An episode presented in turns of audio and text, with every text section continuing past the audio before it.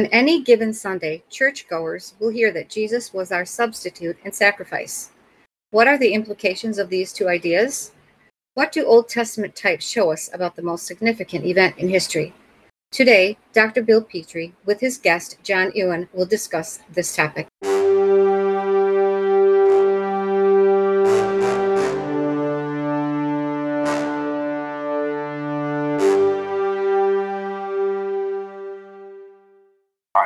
Hi, welcome to another edition of Differing Things. And today I have a special treat for you. I have on air with me tonight, today, uh, my, my, dear friend and brother, John Ewan. And he's an expert on a lot of things in the Old Testament and a lot of the types and shadows that the Old Testament talks about. And I figured it would be a really wonderful thing to have an expert opinion uh, talking about some of these things. As you know, a lot of our podcasts deal with the way society has left the Word of God and the way religion itself has twisted the Word of God to make it into something it is not. And I figure who better to talk about Old Testament things with than my dear friend and brother, uh, John Ewan. How are you doing today, John? I'm doing well, Bill. Thank you. Well, thank you.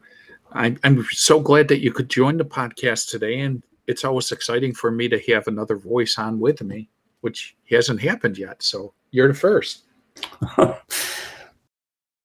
well, that's uh, that's uh, good to know, I guess, in some respects. You, you get to be my guinea pig. um, I, I was looking at a passage in Genesis chapter three, and I figure maybe you could maybe elaborate to me um, a little bit on how you would understand this passage and why it's so important to to understand what, what's taking place here.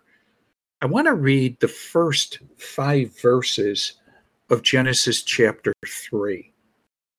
And in Genesis chapter 3, verses 1 through 5, we, we read the following Now the serpent was more subtle than any beast of the field which the Lord God had made.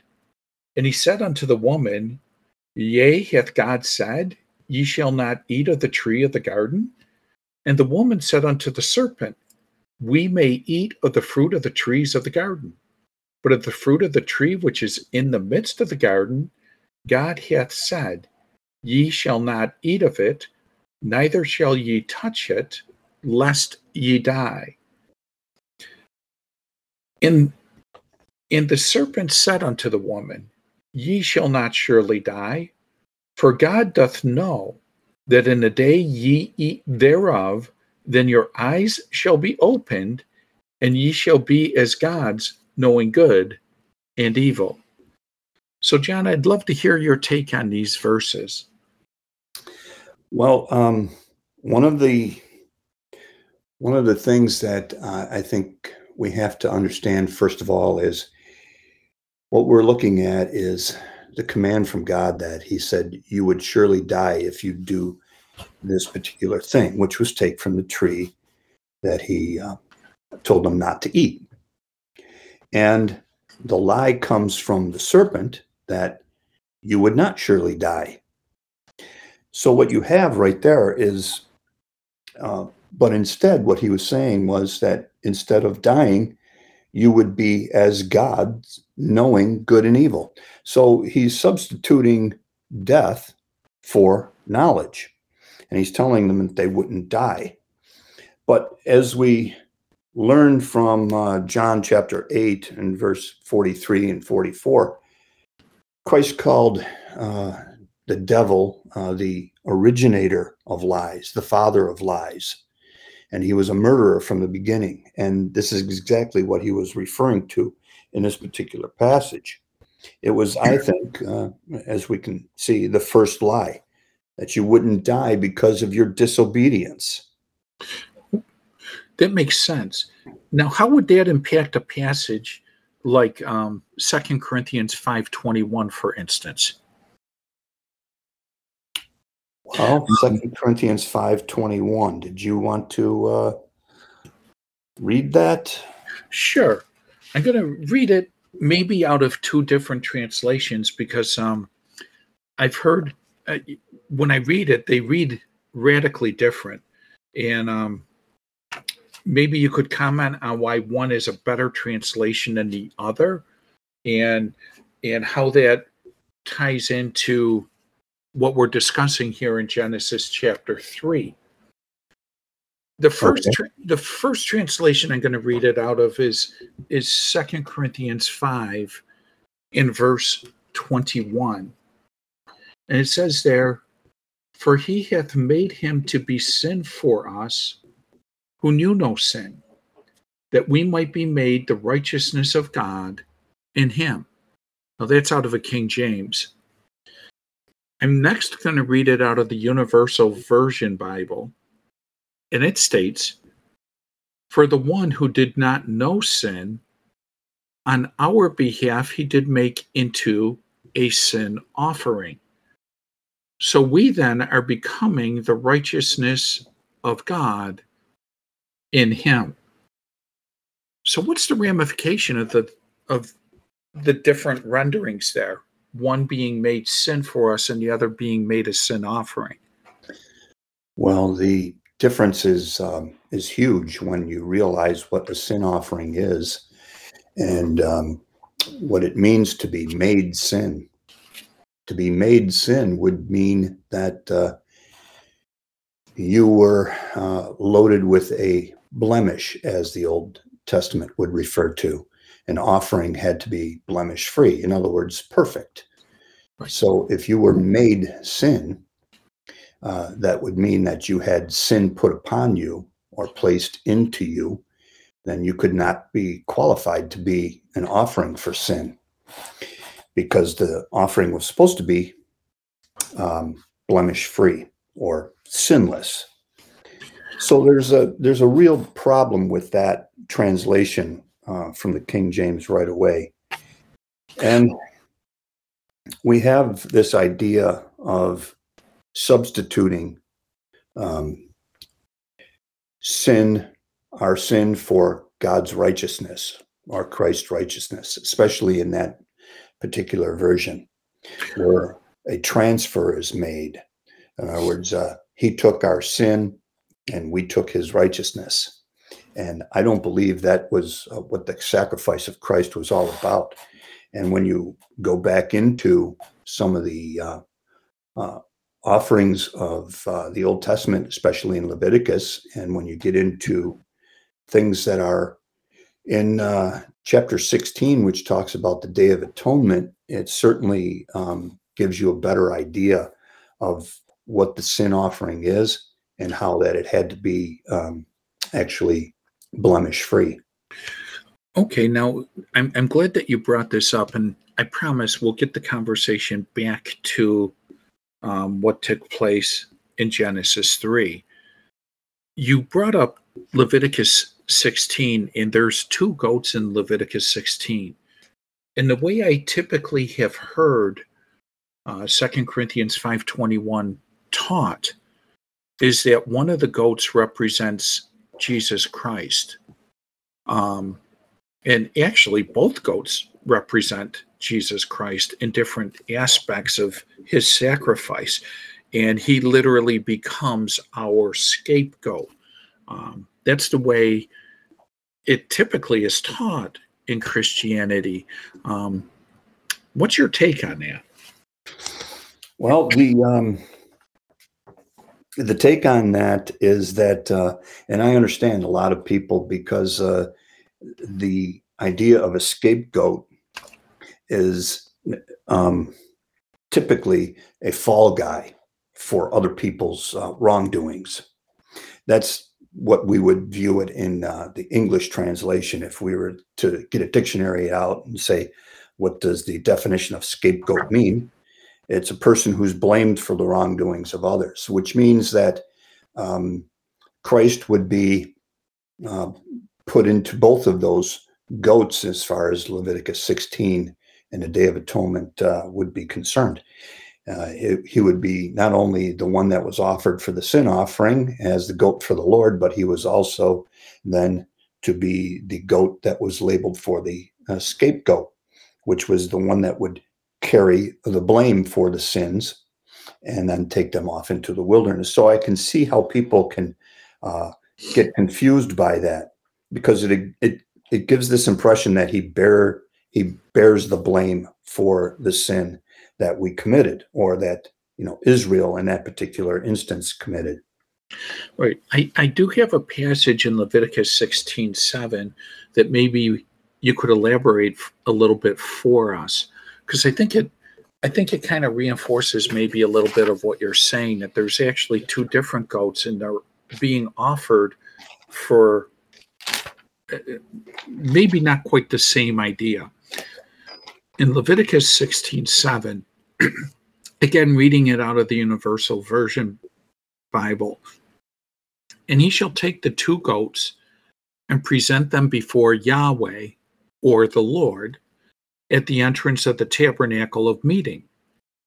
And Aaron is to cast lots over the two hairy goats, one lot for Yahweh or the Lord, and one lot for Azazel. Now, I know some translations don't read Azazel there. Um, and in particular, I know the King James itself doesn't. Um, it, it it reads it a little little differently.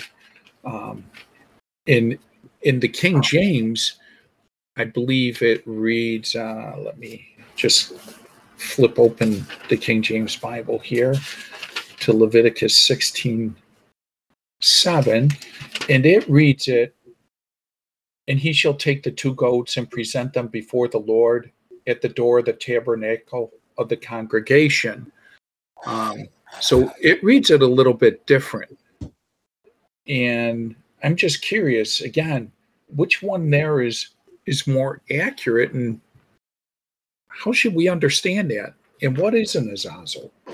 Well, in the uh, King James, um, in verse 8 was what you were referring to.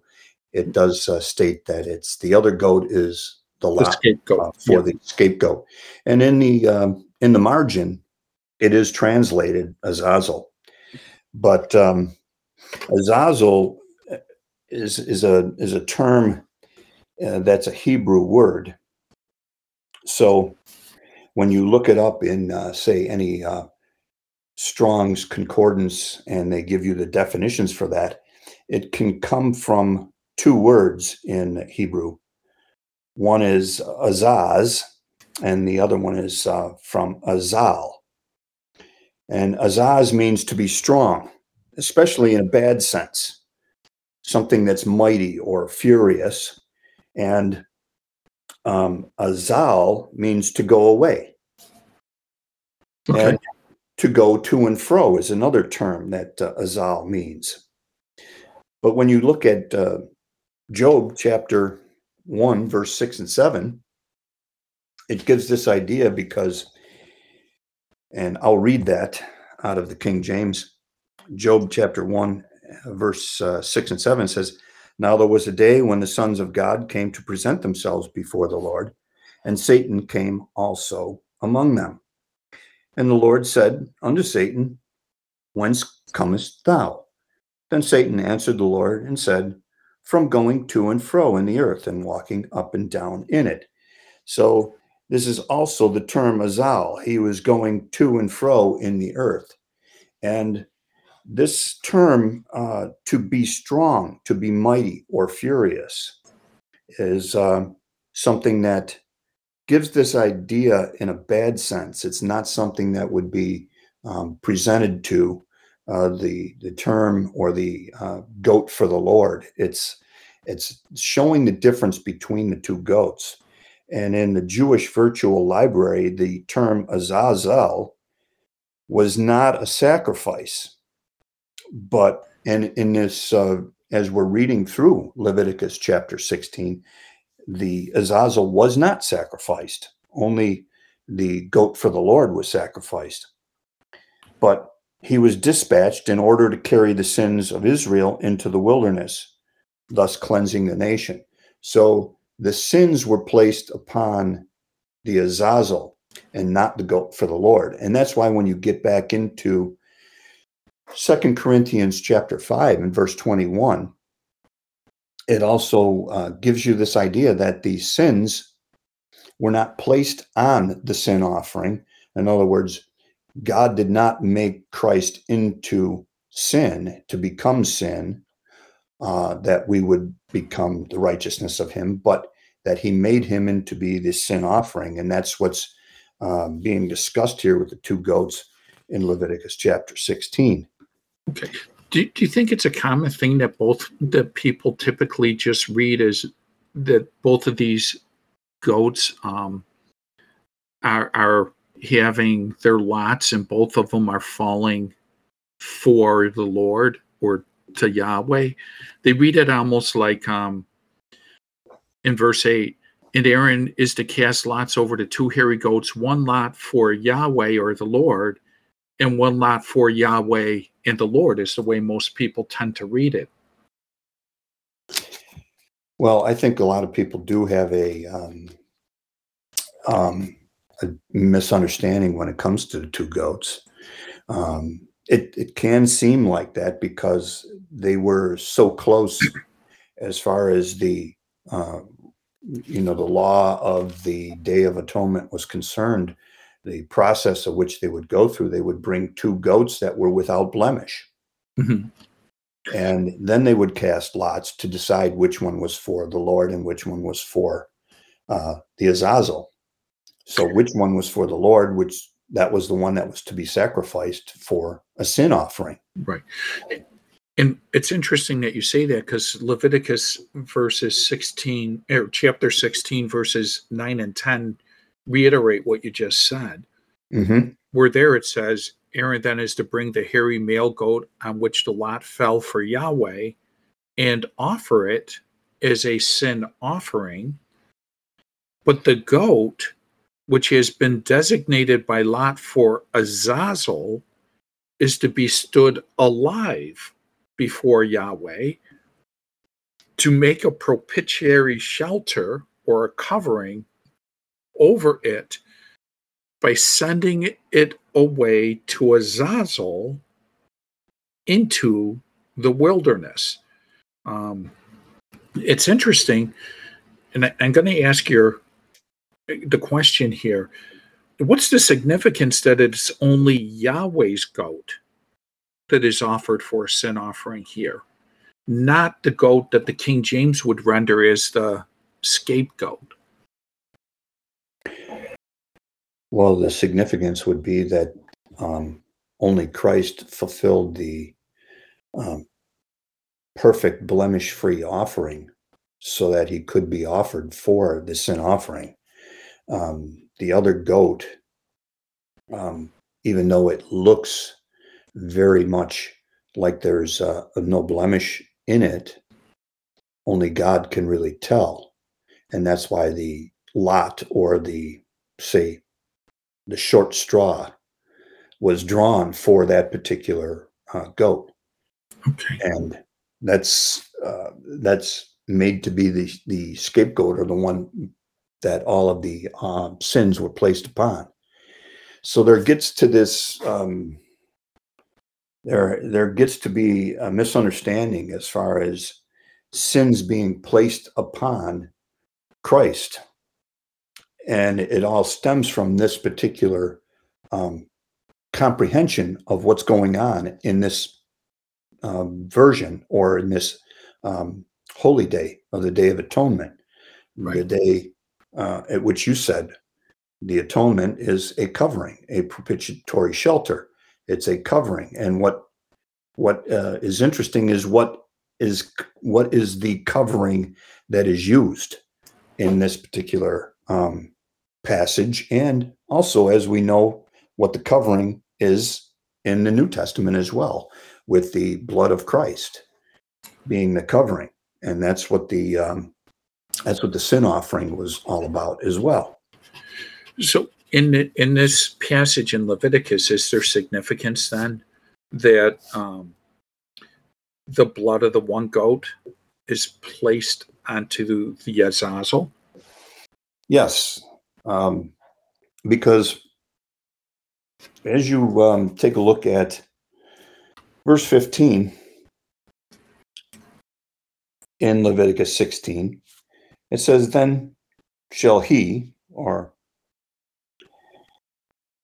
the goat of the sin offering, shall he kill the, the uh, goat of the sin offering that is for the people. Now, this would be the priest taking the goats after they had decided which one was which. Uh, so the goat for the sin offering would be the one for the Lord. And he would kill it for a sin offering that is for the people and bring his blood within the veil to do with, with the blood as he did with the blood of the bullock. And he sprinkled that blood upon the mercy seat. And the mercy seat was what was covered with the blood of that particular goat. So it was a covering, and the mercy seat was a representation of the throne of God. And inside the mercy seat, which was also a covering for the ark, and that held the Ten Commandments, which, uh, you know, you have to go back to this idea of sin being what is covered. But this, the responsibility is really, uh, I think, what we have to look at as far as what is the responsibility of both of these, say, players in this story. One being the goat for the Lord, the other being the goat for Azazel. And right. the responsibility uh, would be that each goat was selected to fulfill a separate aspect of that particular ceremony. Um, okay. So the one for the Lord, and then the one for a scapegoat or Azazel. So in Leviticus 16 15, for instance, mm-hmm. we, we read there, he must then slaughter the sin offering goat, which is for the people. He is to bring its blood inside the veil, and he is to do with its blood just as he did to the blood of the bull He is to sprinkle it on the propitiatory shelter and in front of the propitiatory shelter. So we have, I guess, the interesting thing here is that there's a goat for the people, and that would be the the one that has been selected for Yahweh. But cool. then there's also we would have to make the assumption that there's a goat that is not for the people would I would I be correct in that understanding? That is correct. The goat, so is, then, the goat that is selected not for the people would be the goat for Azazel. Okay, so then if it's not for the people, then well l- let me uh i don't want to get ahead of my line of questioning here um is there significance to the fact that the goat for Azazel enters at the end of atoning in Leviticus 16:20? Where it says, "And when he had made an end of reconciling the holy of holies and the tabernacle of meeting and the altar, he shall bring the live hairy goat." So it seems to me like what Leviticus 16:20 is saying is that the Azazel had no part in making atonement for the soul. Would that be correct? That is correct. Um, the atonement or the reconciling, as it says in uh, Leviticus 16, chap- uh, chapter 16, verse 20. And when he had made an end of reconciling the holy place and the tabernacle of the congregation, the altar. And all of the reconciling is like if you were an accountant, you were trying to reconcile some books, you were trying to uh, make sure that they matched up and everything was okay, that there was no discrepancy in anything. And uh, the conciliation or the reconciliation is something that the Day of Atonement is uh, bringing at one God and man. And that's what the blood of the uh, goat for the Lord was to do. It was to cover um, the sins of the people, not not have those sins placed upon it, but to cover the sins of the people and the sins and the uh, sin that was represented because the tabernacle and all of the things that took place on there throughout the whole year um, was all about judging sin and forgiving sin through the altar and through all of the processes that the priest went through. So that's what the blood of that particular goat did, and um, it it covered the sins as we're talking about. Atonement as a covering, but the um, the live goat that is for Azazel is brought in after all of this is done. And then as you read through verse 21, you can clearly see there's a difference be- because Aaron shall lay both his hands upon the head of the live goat and confess over him all the iniquities of the children of Israel and all their transgressions and all their sins, putting them upon the head of the goat, and shall send him away by the hand of a fit man into the wilderness. And the goat shall bear upon him all the iniquities into a land not inhabited, and shall let him go, uh, let go the goat in the wilderness. So the idea here is that that particular goat, the Azazel goat, the goat that was uh, selected for the scapegoat, as it's uh, stated in the King James, is something that had the iniquities of the children of Israel and all of their sins and transgressions put upon that particular head of that goat. In other words, the responsibility for who's really at fault here goes on that particular goat. So, so then it's not the laying on of their sins to take it away in that sense. It's the laying on of hands to so that it would show responsibility. Am I correct? That's correct. That's the way I take that because the the laying on of um, hands.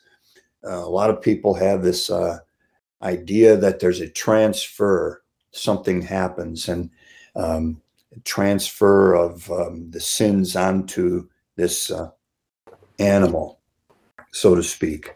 Okay. But it's just confessing over them, uh, over the head of this goat, the sins, because that's who the responsibility for who really uh, created them in the first place um, took place and that's kind of the reason why i went into uh, genesis chapter 3 okay how does genesis 3 relate to this well because the serpent said to eve at first God, did God say that you would surely die? You will not die. So there's a a um, a a sin, so to speak, that he's responsible for in telling Eve a lie. He's telling her that you're not going to die if you disobey God. So right away, you can see from that episode that he is uh, He's responsible for the actions. And if you read down in uh, Genesis chapter 3, a little further, because of what happened, um, you know, God found out. They, uh, Adam and Eve knew they were naked. And I think a lot of people are familiar with the story after they had taken of the tree of the knowledge of good and evil. They knew they were naked and they hid themselves. And then when God came upon them and said, Why did you hide yourself because I was naked? Well, who told you were naked? Did you do what I told you not to do? And uh, Adam said to God, Well, the woman that you gave to me, uh, she she took the uh, tree and gave it to me, and I did eat. And then he asked the uh, woman, What did you do? And she blamed the serpent for beguiling her. And then after all that happened, he said to the serpent, Because you have done this. He didn't ask, What did you do? He said, Because you have done this. And then pronounced a curse upon him. So you can see through this whole process that there was a lie being told, there was a sin that was committed, but who was really responsible for the sin was the serpent who originated it. And that's why when you talk about John chapter 8 and verse 43 and 44, Christ called the devil or Diablos the father of lies, the murderer from the beginning. He was the one that was responsible for all of the things that had transpired. Um, it's not it's not something Adam and Eve uh, did on their own. Right. They were enticed by that. So it's almost like the idea, for instance, if multiple people are guilty of committing a crime, the one who masterminded the crime bears the greater guilt. Right. Okay. So, exactly. in this sense, then, the serpent is the mastermind, so to speak, of the rebellion. So, therefore, he bears the greater responsibility. That's the way I read it. And not to say that there wasn't some responsibility upon Adam and Eve, because there were certain pronouncements upon them based upon their actions. Right. So, you know, God forgives us even of our actions, of our sins. But sometimes, and many times, as is the case, uh, sin has consequences, and we do uh, suffer because of our actions. And Right. so the, those are the things that are laid out in Genesis chapter 3. Okay, so let, let me kind of go with this thought a little bit further then. Back in Leviticus 16, Mhm. in verses 20 and 21, when the Azazel goat is led into the wilderness, would I be correct in assuming that Azazel then, in this in this uh, chapter with the two goats, the one goat represents Christ. He's the goat for Yahweh. The Right. other goat, the other goat, then it seems to me, would be representing Satan as the leader of the rebellion that produced sin to begin with. And then because of that, that goat for Azazel would represent him, meaning Satan. And that's why it does not pay for our sin, but the sins are laid on it. And then it's led into a wilderness so that um, so that literally Azazel, which represents Satan, would be the one that has sin returned to it because um, he bears the responsibility for it. Would that be a good understanding? I think it would be an excellent understanding of that. He is the one that bears the responsibility for the sins of mankind in the first place. Okay, so when he's led into the wilderness, then um, what happens with with the goat? Well, there's um, in the uh, in the original account, he's let go alive. He is let go, um, and there's a um, there's there's a lot of uh, things that you could uh, draw from that analogy as well. Uh, one goat was uh, was killed and used for a sin offering, and the other one was uh, had the sins placed upon its head and was taken out into wilderness and let go alive. And when you take a look at the idea of, say, a spirit being such as uh, as the devil or Diabolos, when you take and place the sins back upon him, who they originated from, um, he can't be killed, so he's taken out into the wilderness and let go. Whereas Christ, the Son of God, came in the flesh and for the purpose became flesh, took on flesh, so that he could be uh, give his life as that sin offering. Okay, that makes a lot of sense. And it, it would almost coincide then with the idea that you read in like a passage like First John um, 3 8. He that committeth sin, commits sin is of the devil, for the devil sins from the beginning. For this purpose, the Son of God was manifested that he might destroy the works of the devil. It's interesting he doesn't use destroy the devil there, but Correct. destroy his works. Um, and it would kind of coincide with what you're saying that being a spirit being, the devil isn't capable of of a physical death. Correct. And that's why then that Azazel goat doesn't die. Yes. Okay. Um, so the Azazel then was presented alive, right? Um, and it's interesting. Um, he's presented alive, but the idea here sometimes uh, the goat for Azazel was presented alive to make atonement with him. But we have to get out of the idea that atonement is only something that's done to absolve sin. Atonement can also be used as a punishment for sin.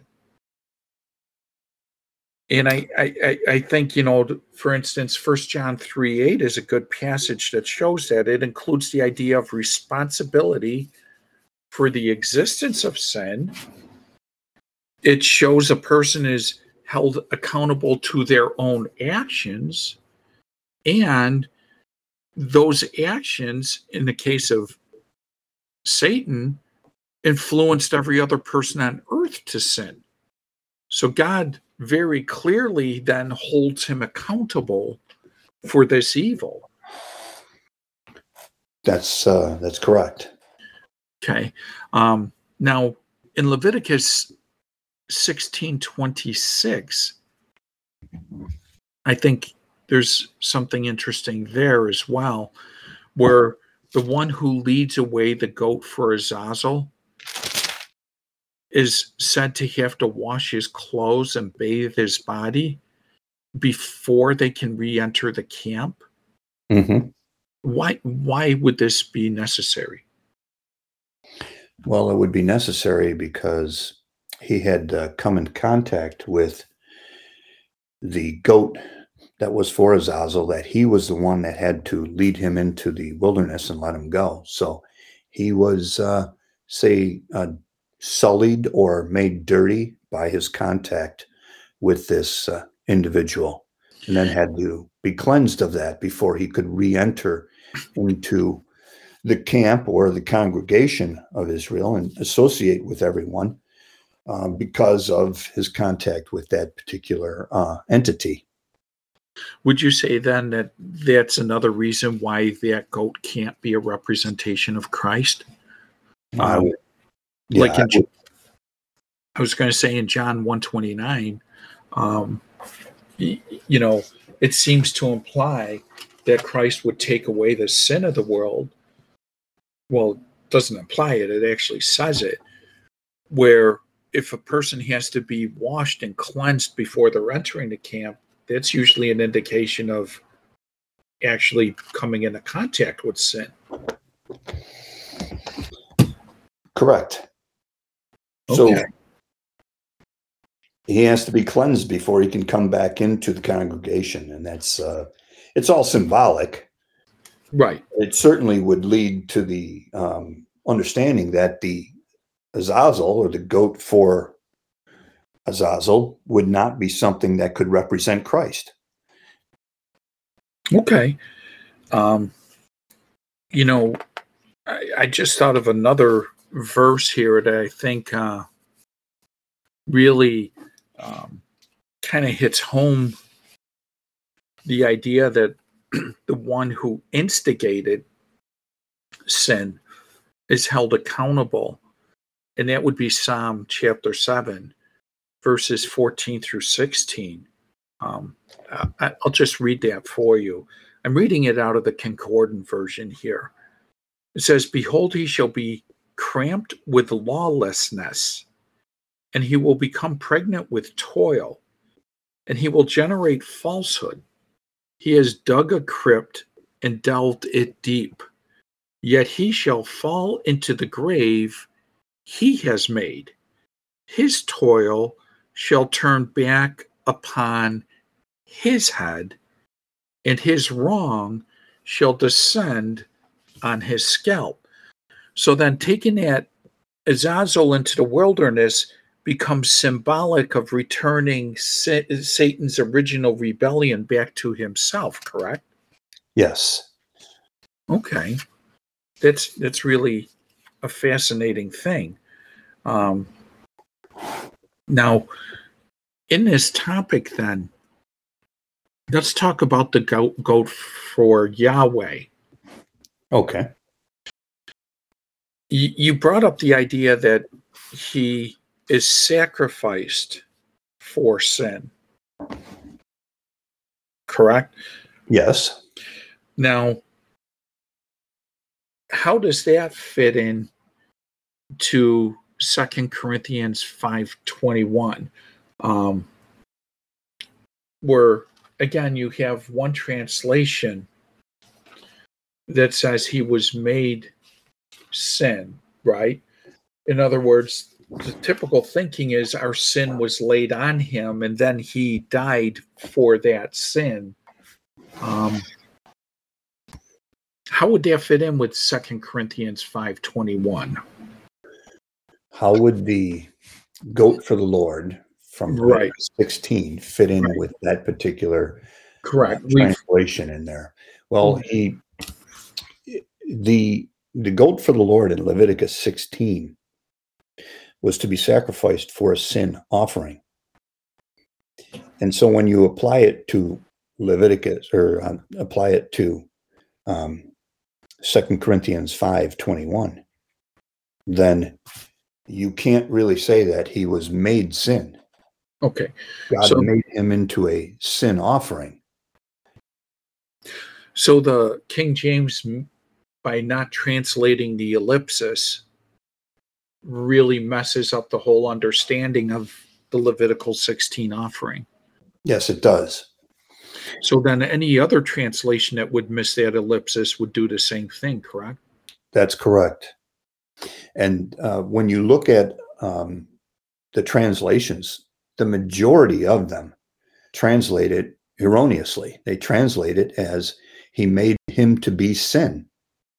Now, as I said, if you understand when you go back into, um, let's say Leviticus chapter four, the first five chapters of Leviticus are all geared around the first uh, five offerings or sacrifices uh, that were for certain aspects of all of the different life uh, aspects of Christ. So when you take when you take uh, the sin offering, which is in Leviticus chapter four, it talks about it once again. It doesn't say anything about sins being laid on it. It doesn't talk about the priest laying his hands on the head of that offering and confessing sins of the people it doesn't transfer anything to that particular offering. It's offered because it's a blemish free offering. There is no sin associated with that particular offering. And that's why when you get into Second Corinthians chapter 521, it has to be erroneous because there's no way that you could have a sin offering and have something that God made to be sin. It be- makes it a blemish upon that offering. And therefore, according to the laws in Leviticus, it would not be acceptable for the offering. And the same thing would go with the Passover offering. Any of those were supposed to be blemish free. Right. So then I would correct me if I if I have a erroneous understanding here in your view. The shedding of the blood of Yahweh's goat or the Lo- Lord's goat demonstrated the blotting out or removal of sins from the people in the sanctuary, while the goat for Azazel, which represents Satan, would represent the carrying away of the sins of the people, and it had everything to do with the punishment that's symbolized by Satan being separated from the saints of God. Would would that be an accurate understanding? Um, I believe that would be an accurate understanding. Okay. The, the understanding um, goes a little bit further in the fact that the shed blood of a sacrifice is what causes the death. So when we talk about the death of Christ, um, he died, you know, so that his blood that was shed covered our sins. He didn't take our sins upon himself. Right. Right. and see, I would understand it that way as well myself. Um, for instance, Hebrews nine fourteen um, makes makes reference to what you're saying, where it states there, "How much more will the blood of Christ, who through the Eonian Spirit offered Himself without blemish to God, purify our conscious consciousness from dead works to worship the living God. The idea there being that he offered himself through the shed blood and that it was done without blemish. Correct. Okay. Um, now, I do have a question, and I would be remiss not to ask this, only because I know, again, the view that we're talking about is not a popular view within Christendom. When we when we talk about these things, doesn't it almost seem like um, when the Lord is on the cross and he cries out, My God, my God, why hast thou forsaken me? That he, in a way, is representing that Azazel goat there where he is separated and that's what's trying to be talked about. I know a lot of people in Christendom hold that view. I uh, I understand their view um, from the aspect of saying that uh, if they're really comprehending all of the things that have uh, transpired or had transpired in the sacrifice of Christ, as a as a man, um, as a man, he could sit there and cry out something like that. It mm-hmm. would seem like God had forsaken him. Right. That's not what Scripture would uh, bear witness to as you read some of the examples of what that was um, typed as, especially as you take a look at um, the example of Abraham sacrificing Isaac. Right. You know, a verse that comes to my mind to answer these individuals is something that comes right out of the Lord Jesus Christ's own mouth. In John chapter 16, he makes a statement which I find to be very fascinating. Um, in verse 32, he makes this statement when he's talking about his impending crucifixion. And he says here in John 16 32, Behold, the hour comes, yea, is now come, that ye shall be scattered, every man to his own, and shall leave me alone.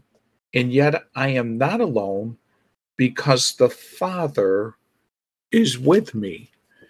And when we take that in conjunction with Second Corinthians chapter 5, verse 19, where it states there, reading out of the King James, to wit, that God was in Christ, reconciling the world unto himself, not imputing their trespasses unto them, and he hath committed unto us the word of reconciliation. If the Father is going to be with Christ and he's in Christ, while he's reconciling the world unto himself, to me, that would seem to negate the idea that Christ was ever separated or forsaken by the Father. Would you agree? I would agree with that uh, 100%. Yeah, I think uh, I think there's a lot of problems with that. Maybe that would be a, a show for a future podcast. um, well, one of the things that um, I would refer to is uh, when uh, God spoke from heaven, saying, This is my beloved Son, in whom I'm well pleased. He was referring to Christ. If he was well pleased with him, why would he then turn his back upon him when right. he accomplished the very mission that he was sent to uh, do in the first place? Right. You know what's interesting too, when we um, when we read that the choice of words, my God, right? Mhm. When nowhere in scripture do we ever see Jesus address his father as God. Now, he did speak of God when speaking to others and when teaching them how to serve and to love him. But even that was really rarer than speaking about the Father. So it's kind of interesting that he doesn't use the terminology Father, that he doesn't say, My Father, my Father. He says, My God, there.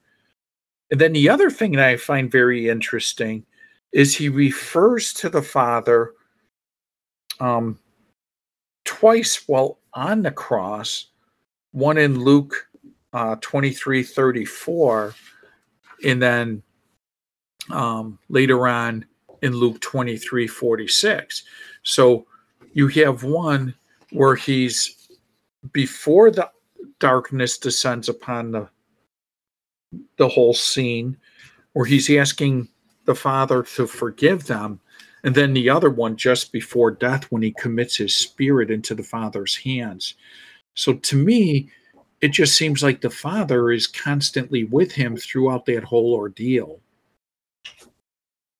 Yes, absolutely, he is. He's uh, not going to forsake his son. He's not going to leave him.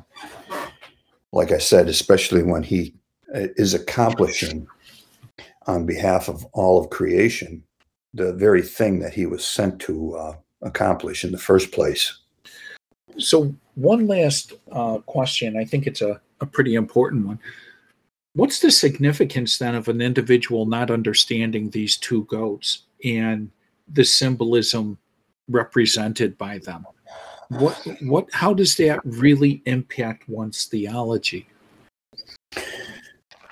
Well, it um, if it's erroneous in the first place, then you really can have a, um, a false, say, a false doctrine when you're trying to substitute Christ for, uh, you know, your sins. And Christ didn't die uh, taking on your sins. He died because of your sins. He died because of all of mankind's sins. And that was the penalty that was due was the death of a perfect blemish-free sacrifice. So in so doing, he gives you through his death the opportunity to have life with God. And it's not that we don't die because sometimes we get that idea that well we we live forever. No his uh his death wasn't a substitute for our death. His death was the reason that uh, we can have life. And especially because as uh, you read through First Corinthians chapter 15 especially in 3 and 4 verse 3 and 4 where Paul specifies what the gospel is, what the good news of our salvation is. And that's because of, he says, I delivered unto you first of all that which I also received, that how Christ died for our sins. He died because we were sinners. Right. And he came and he uh, accomplished that.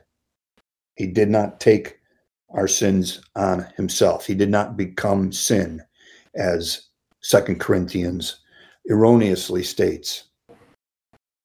And then uh, it says, according to the scriptures, and in verse 4, that he was buried, secondly, and that he rose again on the third day, so that his life, his resurrection, is what is going to provide us with the life that we can have with God in the future. And that's um, that's something that people don't understand. He conquered death. He conquered the power of death by rising from the dead. You know, you, you brought up an interesting point there um, because if he was our substitute and the wages of sin is death, then nobody would face death that believes um, because he, he was the substitute and he died so that we wouldn't have had to, but we all do have a physical death. Right. So that that really goes back to what you're saying, I believe. You know, what he did is he defeated death so that we could have life out of death. Well, that's what Paul continues on in 1 Corinthians 15 and verse 21. He says that for since by man came death, and that would be Adam. Correct. By man also came the resurrection of the dead, and that would be Christ. For as in Adam all die, even so in Christ shall all be made alive. That that brings up an interesting question. How do you understand the word all there? I understand that to be all mankind, just as in it says, as in Adam all die. Every single human being that has ever lived has died. That means all of them. And all of us that are still alive will die. Uh, it's appointed unto men once to die. And then I believe that it's uh, representing the same all. They all will be made alive. Okay. Um, you know how most people read that is in Adam all die, but those in Christ shall be made alive. Is the way a lot of people read that. Sure. And again, I, I agree 100% with what you're saying. I, I think they misread it. And I think a lot of times, and, and this is the importance of doing a, a podcast like this one, I think a lot of times our misconceptions or our built in biases end up interpreting for us rather than what the words are actually saying doing the interpreting. I, I agree with that. Uh, and I think that when you when you take a look at I believe it was uh, Henry Ford had mentioned the fact that um, thinking is one of the hardest things to do because it's very difficult and it takes a lot of work. And I think that as we go to school now and what they're teaching the young children now, and probably us as well, years ago they t- used to teach people how to think, and now they teach them what to think. So you take a look at, for example, the erroneous thinking that we have. And when you were back in school, you were always given a um, tests, and some of them were true and false tests, which you had a 50 50 chance of getting it right. But most of those were in history classes. But the true and false questions, you they were either fact or fiction. They were either real or fake, genuine or counterfeit. And if we don't do the work to study out the things in Scripture, because Scripture will define itself and will explain itself, but we cannot continue to just take verbatim what's been told to us. And I know all of us have throughout our life. We've learned certain things and we just want to stick with those. But we have to get to the point where we read the scriptures and faith comes by hearing, hearing of the word of God, so that we can have faith in the things that God is showing us through his word to be true. It's true. Um, you know, I was going to mention really quickly um, before before you know our time's running out here. Um, I really believe, unfortunately, one of the big problems in society today is the fact that people have been taught what to think rather than how to think for themselves. And, uh, you know, studying the scriptures is hard work. That's why Paul says, study to show thyself approved unto God, a workman that needs not to be ashamed, rightly dividing the word of truth. The idea is it's work, it's hard. Mm-hmm. So, um, you know, I really appreciate you coming on with me today, John. This has been fun.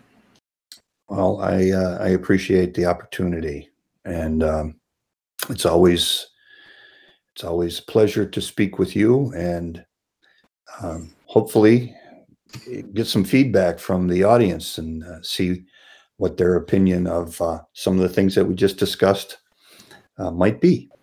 Well, I would love love to have feedback. We always are seeking that, and you know, hopefully, uh, people will be more than happy to to give us that that feedback. So, um, you know, you always have an open invitation, and you're always welcome to to come on and do a podcast with me, or maybe even fill in for me someday. and uh, you know, I I do encourage people to, you know, not just believe something because we're saying it on this show, but to take the time to really study the issue out for themselves and come to their own conclusions. I think that's the important thing. Right. So uh, I do want to say thank you for listening today. Thank you for being on with us today, John. And um, for those of you who listen, I'd like to let you know that, uh, you know, God loves you. And I'm so glad that John gave to you the gospel that Jesus Christ died for our sins according to the scriptures, that he was buried, and that he rose again the third day according to the scriptures. Simply believing that and trusting that places you into a relationship with our Savior that can never be undone. Having said that, God bless and good day.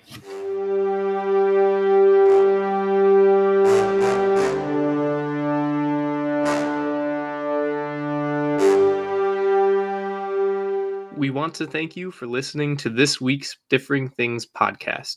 If you would like to get more information about the Bible, please check out our website, www.beacon-ministries.org. Do not forget to join us next week for a new Differing Things podcast.